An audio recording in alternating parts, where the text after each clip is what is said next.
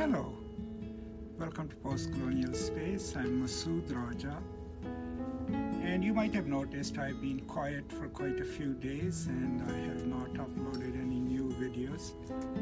And the reason for that, of course, is that I've been dealing with some personal issues and have been in this deep reflective mode, and part of it is about just thinking of what we do in the world, right?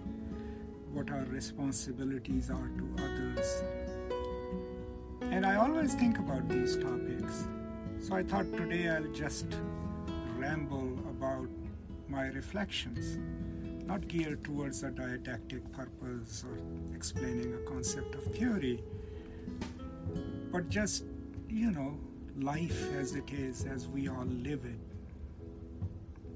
it. And I've learned through experience, having lived for 56 years, that a lot of time we find life to be hard, but we don't realize that it's we human beings who make life hard for each other through acts of unkindness, ungenerosity.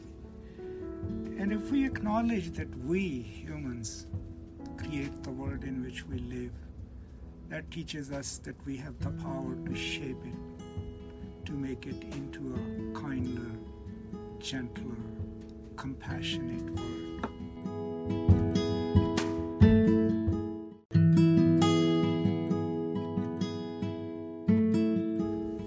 And it doesn't take long, or it doesn't take a lot of work if we all come together and incrementally in our little silos of self reach out to the person next to us.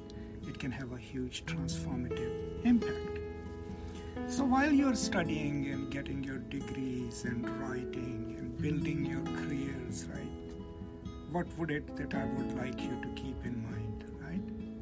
That 10 years, 20 years from now, if you look back at the path that you have taken to where you are, right, ask yourself, how many selves in that journey did you dismantle, hurt, or destroy accidentally, right? Or intentionally? And if you're one of those lucky ones that who can look back and say, I have lived my life at least without intentionally causing harm to others, then remember, you have lived a meaningful life. The career that you've achieved may not be spectacular, but it does not involve exploitation of others, right? Harming of others, hurting of others. You should take pride on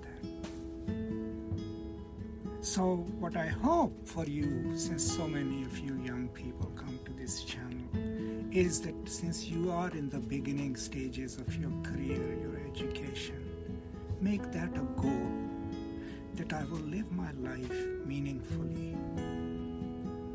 But I will live in a way that if I excel, it is not at the cost of someone else. That if I rise in my profession, it is in solidarity with others, in love with others, maybe sometimes in competition with others, but never at someone else's cost. Because eventually, when all is done, that is what you will think about. That will be your true value to you, no matter how others think of you.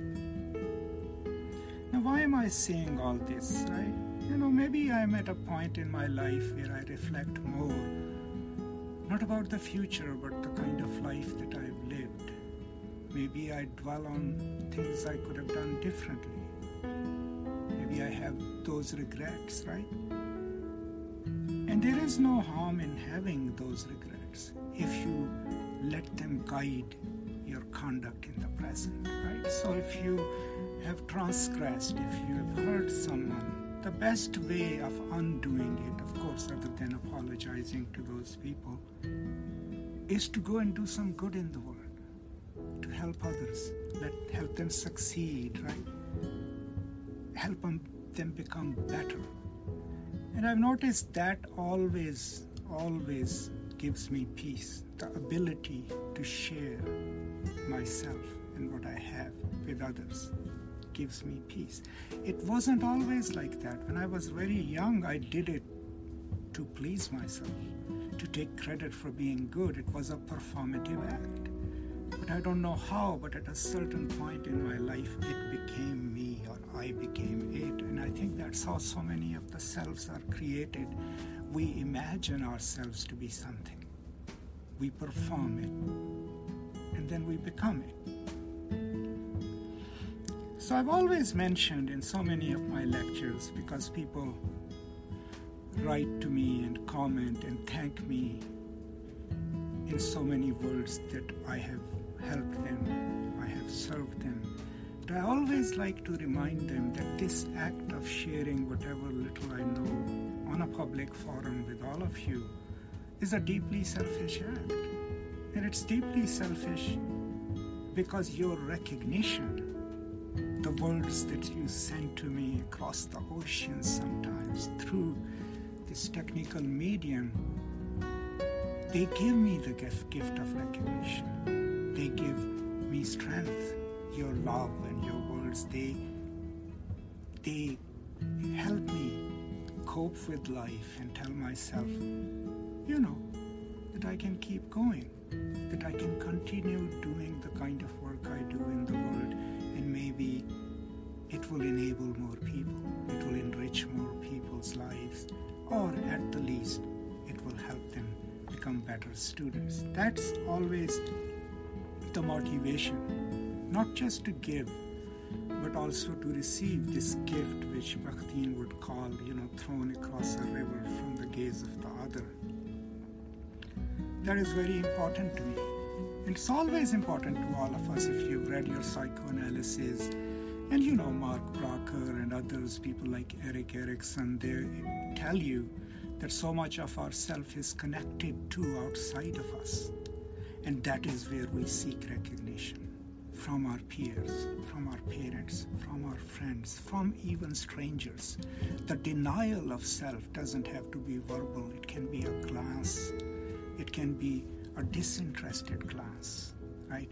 Or not hearing someone out. All of these are modalities of erasing an other self, right? But when you get that acknowledgement, you feel stronger, you feel happier.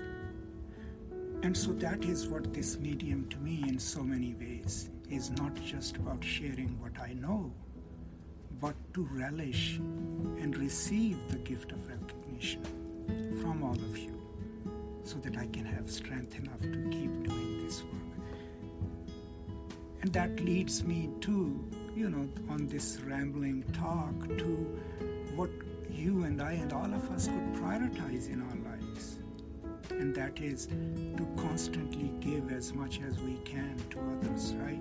But also to not withhold recognition from others. May it be your sister, your spouse, your friend, your student, your teacher.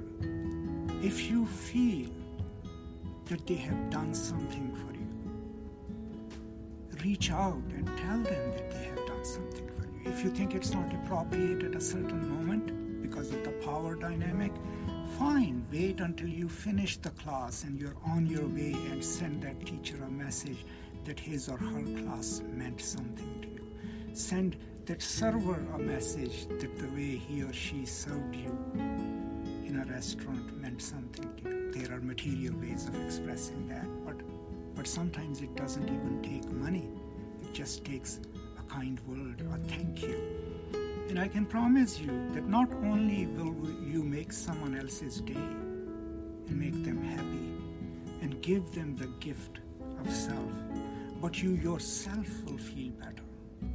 Because psychologically and through the studies of the brain, it has been proven that when we do something that we consider good, kind or generous, first of all, we are impelled to do that. That is what Eric Erikson calls generativity, right?